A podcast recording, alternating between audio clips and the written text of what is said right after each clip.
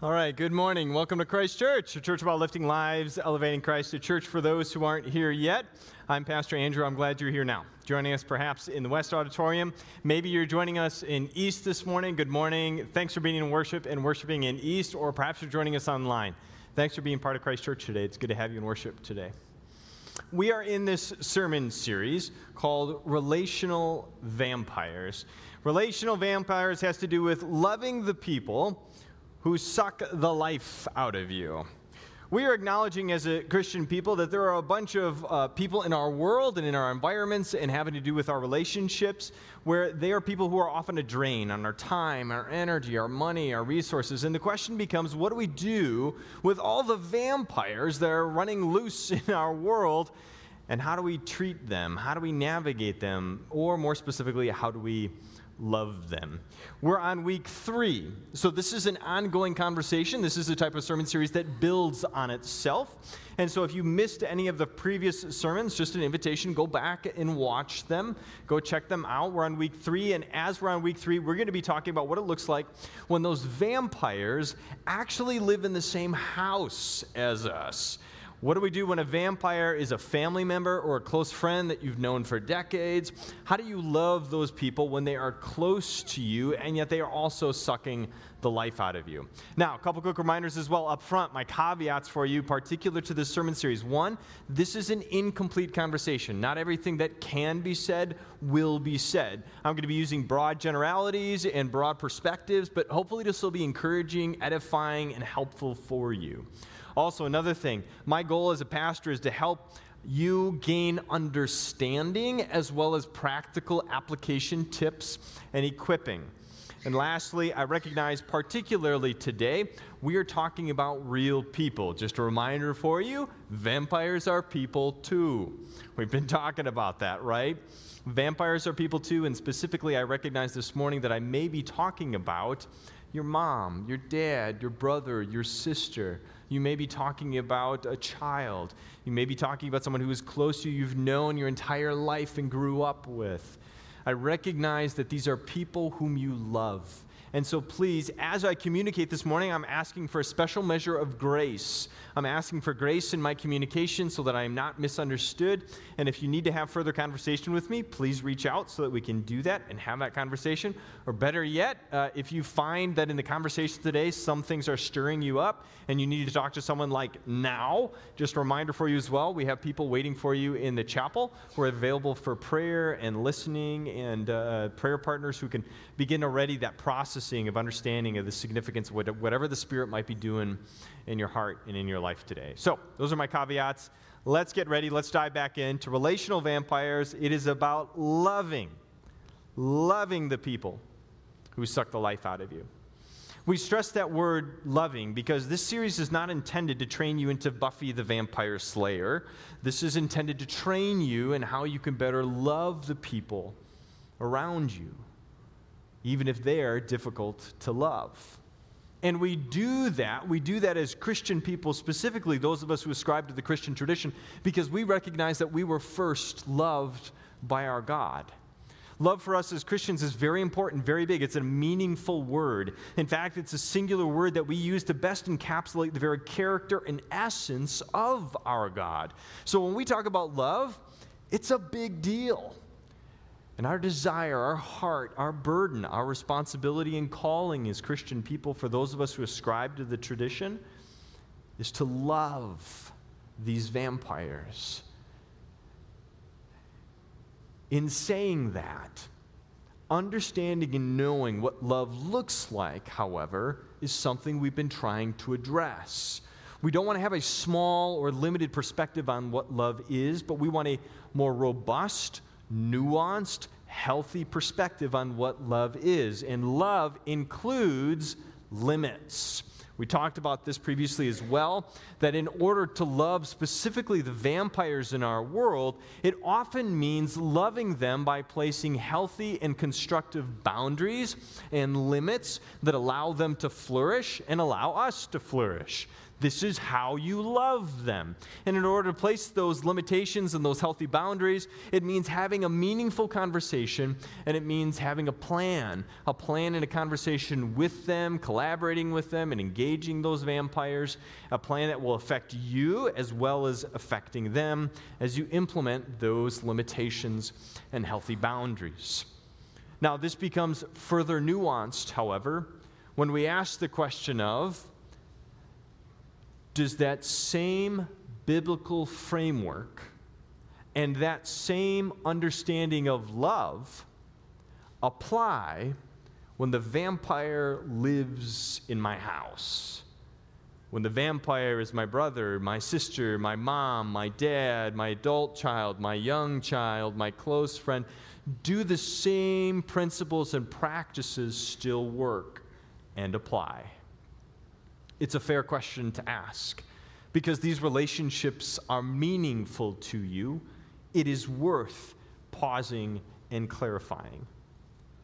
The simple answer is yes. Everything that we've talked about from a biblical and Christian perspective applies in these situations as well. That limitations are a part of the way in which you love even those close to you. However, because they are close to you, we need to give closer attention to the conversation and the plan that we need to implement when we talk with them.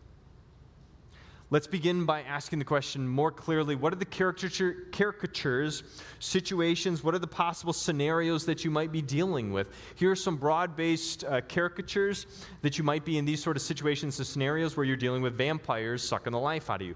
Maybe you're dealing with an aging parent who is stubborn and refusing to embrace uh, the reality of their declining health, and they're holding on to uh, this strong desire for independence. It's not that that's bad in and of itself, but if it's having a toll on you and your relationship because it's all they talk about and all they dwell with and all you think about, etc., then it's sucking the life out of you, and that needs to be addressed. Maybe it's an adult child where they are sucking you down not only emotionally but also financially. Maybe they, they, they're not good at money management, and so they keep coming back to you asking mom and dad for more money to keep them uh, floating. What do you do about that, mom and dad? That's a tough one to navigate. Maybe it's a teenage child who's in the throes of the hormonal rage that's going on. And, and it's just, just the overly emotional uh, realities that can happen in a household where things are said that can be hurtful. Things are said that can cause uh, scars and damage emotionally, either to yourself or those others in your household. And so, how do you help that teenager navigate, and what do you do to help them be healthier in regards to that? Maybe it's dealing with a young kid who's getting addicted to screen time. Maybe it's dealing with a friend you've known forever who's increasingly becoming uh, critical in life, whether it's critical of the community or critical of work or critical of politics or just has that critical spirit being more present in their lives. Whatever it might be, any of these scenarios, these are people that we love in special and unique ways. And therefore, it is worth spending the extra time of examining how to have the conversation and asking the question of how to have a healthy, good plan that you can implement and apply in these sort of scenarios. Let me take you into some guiding principles when you have the, the conversation piece, when you sit down with them. And we talked about this last week that, that there are some basics that you need to do. You need to be direct, you need to be honest, so forth.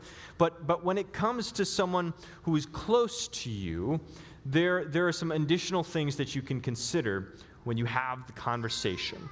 First off, this is a conversation that is going to address the conflict that you have. This is not a passing comment with a coworker, but an intentional sit down situation. No phones, no TV, no kids running around. You don't want to do this while you're, while you're distracted in any way. You want to give the conversation the space that it needs so that you can address the conflict. You need to address the messiness of what's going on. Just a reminder for you as Christian people, we embrace the mess. We're not afraid of messiness.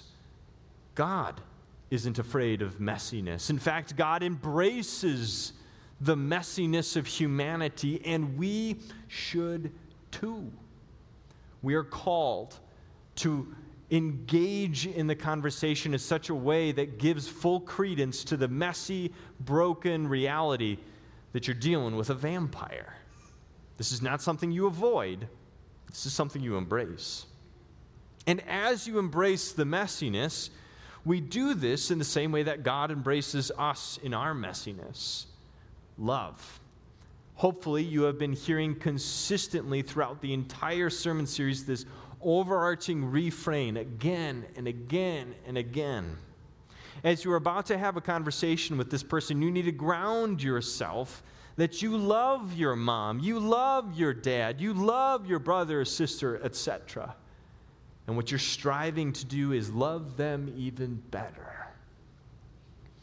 Sometimes it can be helpful, particularly, to name this love, to tell them that you are committed to them and their well being.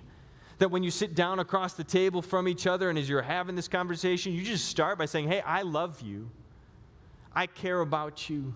You matter to me. That's why I want to have this conversation because I love you. Doing that does two things. One, it reinforces in yourself that you love this person. Sometimes we just need to remind ourselves that we love them. You know what I'm saying? It gets hard dealing with a vampire day in and day out. And so it is healthy and it is helpful for us to articulate, not only to them, but to ourselves, I love this person and I'm committed to them and their healthiness.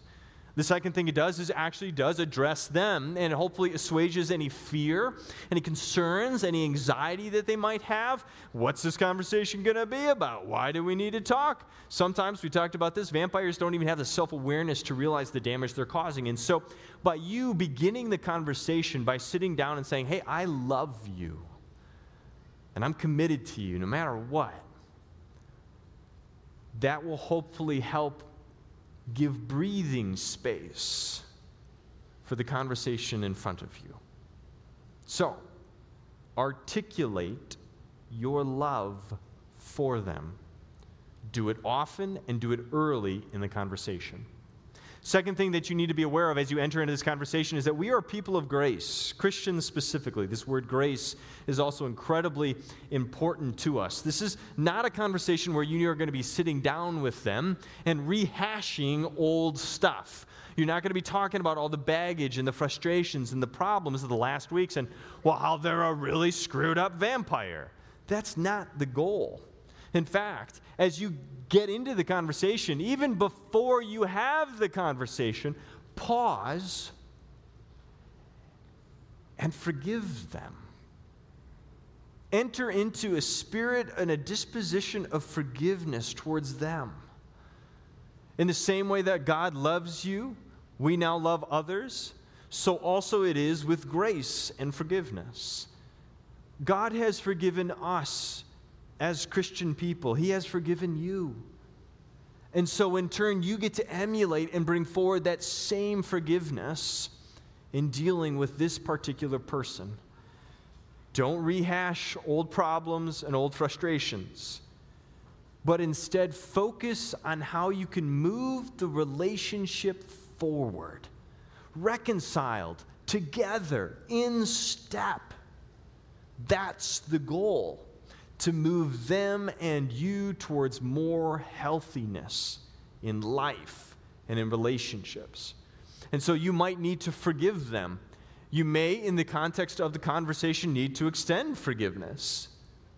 You also may need to ask for forgiveness, to have a disposition of humility and seek forgiveness from them, even if you don't think you are justified in doing so or need to it is sometimes best for the sake of the relationship so that the vampire can hear you and receive you that you adopt that spirit of humility. This is the Bible, what we talked about a little bit last week out of Philippians, the attitude of Christ. In Philippians 2 talks about adopting the mind of Christ and how Christ considered himself a servant and a slave unto others.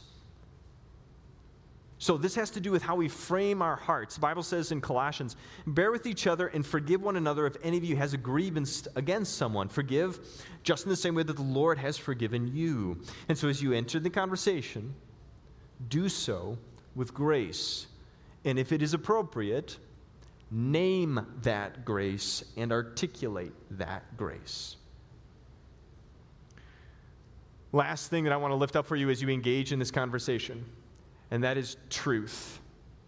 When we have these types of conversations, we do not shy away from the truth.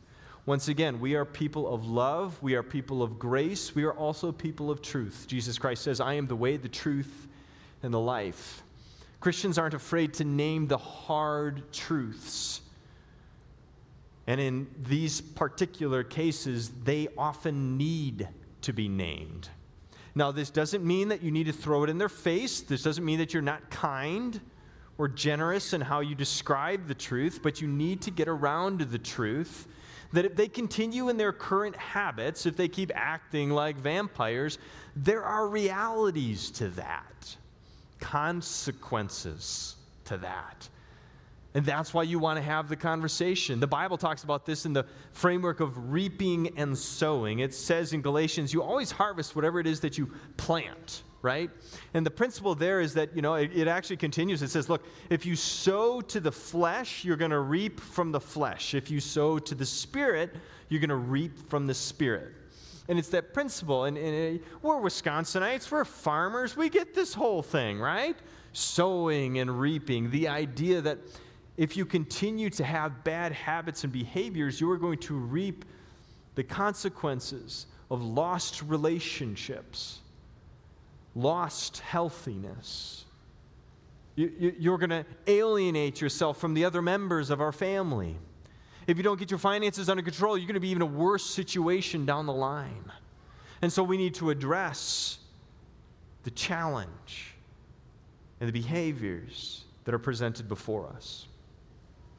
So, as Christian people, we're not afraid to name that truth. It is, in a sense, a warning that if things don't change, it's only going to get worse. These are the three guiding principles that I encourage you in that you have to be at the forefront of your mind and heart. Rewatch this sermon before you sit down and have that conversation. Write them on a little note card for yourself. Keep this in front of you so that you enter the conversation in the most healthy and from the most spirit oriented way, Christian way you possibly can. All right, that's conversation. Let's give a little bit more attention and detail to the plan. When you have these conversations, I'm going to offer up to you some advice and some insight from a biblical perspective on how to have some practices when you develop a plan with this vampire. When a plan is something that we can see as a set of promises that's going to address the problem. Okay?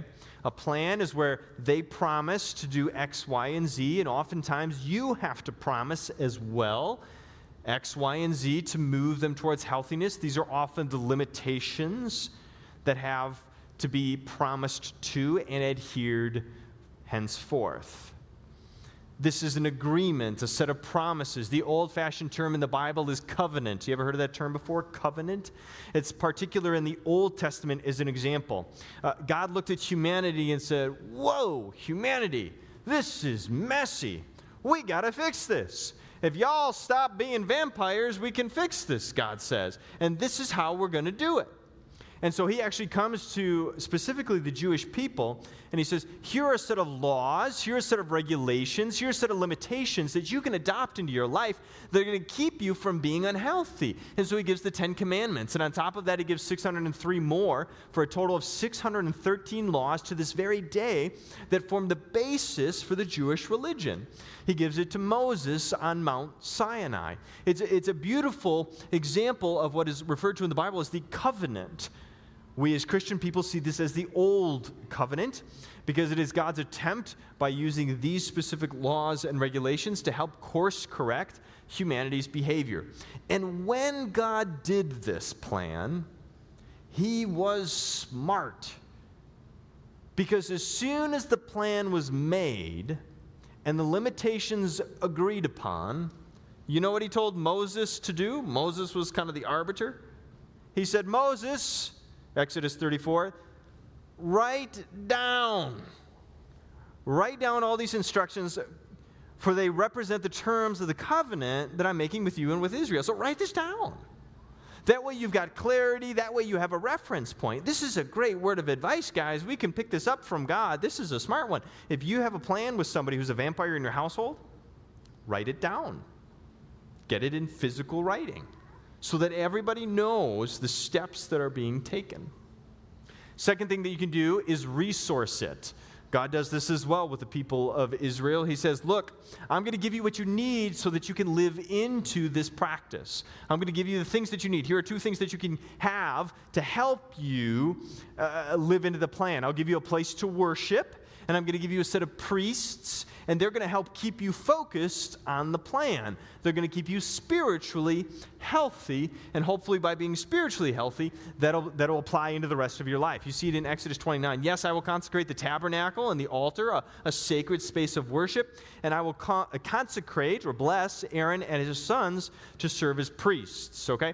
And the same is going to be true in regards to our own practices with, with, with our, our, our, our vampires if mom needs a life alert in order to move her closer to being healthy in regards to her independence, independence, get her a life alert. If your teenager is having these emotional outbursts, and one of the things that you can do is agree to getting ongoing therapy, get her a good counselor and pay for it.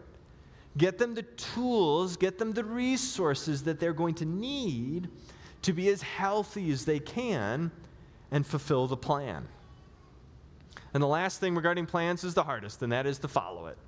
Once you've got the plan in place, you must follow it. And when I say follow it, I mean all the way through.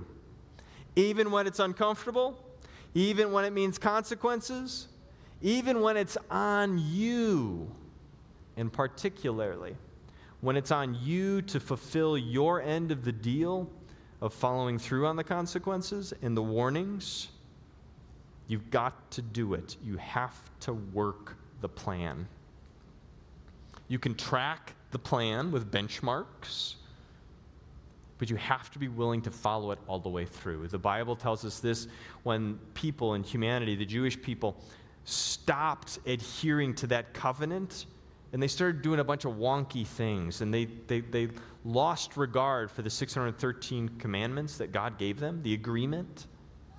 God sent the prophets to say hey whoa whoa whoa whoa, whoa we agreed. You're off track here. And the people did it anyways and so god fulfilled the consequences. And he sent them into what is referred to biblically as the babylonian exile. This is the bible's period of time where the Jewish people hit rock bottom. You ever hit rock bottom before? The entire Jewish nation hit rock bottom when the consequences came to pass. Doesn't mean that God didn't love them, He did. The way that He loved them was by allowing the plan to unfold and the consequences to come to pass. It was a wake up call for the Jewish people. And, and it was a turning point in their theology, in their practice, and in their faith where they turned away from their evil practices and began to focus again on their God. There are literally entire books of the Bible dedicated to how this unfolds. The same principle is true for us. When you make an agreement, you must be ready to follow it all the way through. Even if it means difficult consequences for those that you love. Sometimes we need to hit rock bottom. Remember this only that which is dead can be resurrected. Only that which is dead and can no longer animate itself, move forward, keep it together. I mean, that's what death is coming to the end of yourself. Only that which is dead can experience new life and resurrection. And so sometimes people have to walk through the valley of the shadow of death in order to come and experience new life. This is part of the way that we love people. I realize that is a hard word, but we don't shy away from the truth. It is still love. So, these are the three guiding practices for implementing a plan. Write it out, give it the resources that the person needs, and then follow it. And the hope is that by doing these sort of things, the vampire will begin to change and transform, and you'll begin to see behavior movement. There is one final thing that I have to address, and that is the sad reality that sometimes you have to repeat plans. You have to course correct your plans, or plans just flat out fail. When this happens, this is the methodology that I'm going to recommend to you very quickly that you embrace as you have ongoing conversations and have to revisit more conversations with a person. The first time that I sit down with a person and I do counseling of any kind, whether it's about their marriage, whether it's about their kids, whether it's about their money, this is the formula that I follow. I do this at home with my own children when they're misbehaving. The first thing I say is, Well, how are we going to correct this? What's your plan? What are your ideas? What are you willing to do, and what do you think is right, good, and appropriate to bring about change and transformation? And oftentimes they have quick answers to that plan. And if it works, great, hallelujah, you ain't got no more vampires to worry about. Well done. But the hard reality is sometimes their plans fail. And they have to come back to the table and the second time, you have a lot more to say. It becomes a collaboration of developing a plan together where you have more input on the limitations and the expectations. It's a collaborative exchange, and you work the plan. And if the plan works and you don't have a vampire in your house anymore, hallelujah. But if it fails a third time, now it is your plan. It is your responsibility to come up with a plan, and it must be done your way. Whether that's rehab, whether that's the decision to move you into assisted living, whether you want to or not, whether that is a situation where now on I control all of your finances, they must be gone through me legally. It is my plan, and this is how it's going to work. Interestingly enough, this too is actually a pattern that we find in the Bible. We find in the very beginning that when humanity was messy, God made promises to Abraham that Abraham to do incredible things for you, through you, and with you. And Abraham's like, cool. And then he began living his life, but there wasn't a lot of movement within humanity as a whole towards faithful living towards God. So that's why God had to come back to the table and say with Moses, hey, humanity, things aren't working right here. Here are some limitations that I'm going to ask of you. Here are 613 laws. And the people said, Yeah, good, can do. And then humanity continues to do what we're so good at making mistakes and messing up and being about ourselves. And so God developed a third and final plan. And in this plan, there was no choice for humanity. God determined that God would do it for the well being of humanity. For you, for me. He decided to come in the person of Jesus Christ to teach us, love us, to get up close with us, get his hands dirty in our lives, to forgive us, to love and forgive you, and claim you as his child, and to tell you there is a better way to live. Don't be a vampire, but live as my child and in His grace, and in His mercy, in His truth, in His love. God has asserted His power and His love in our lives to claim us as His own, to resurrect us and transform us.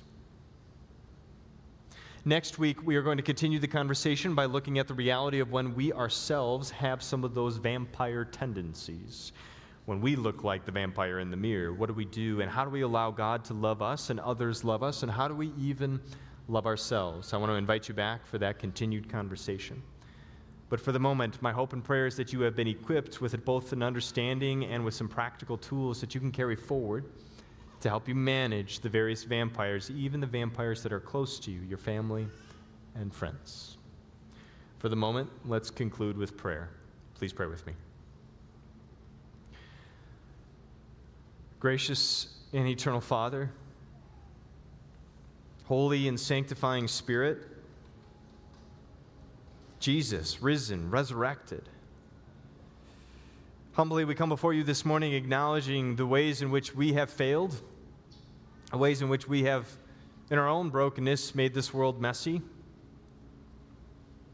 And yet, in your goodness and in your grace and your truth, you have confronted us with that along with your love. And so we welcome your love. We embrace your love. We say, Hallelujah, thank you that you would love us and you would claim us as your children today. Through the power and the inspiration of your Holy Spirit, work in us to empower us and equip us to better love others to be a beacon of that same grace and truth in this world.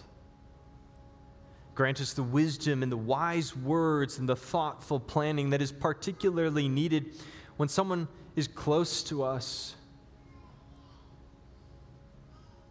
a parent, a sibling, a child, a friend. Lord, help us love them well in the same way that you have loved us. Encourage us, Lord, we ask and pray in those moments. Grant us the patience, the courage, and the right hearts to lean into what it means to be your child and to love people the way you do. Gracious and eternal Father, we pray and ask these things, trusting in your love for us. It is in your Son's name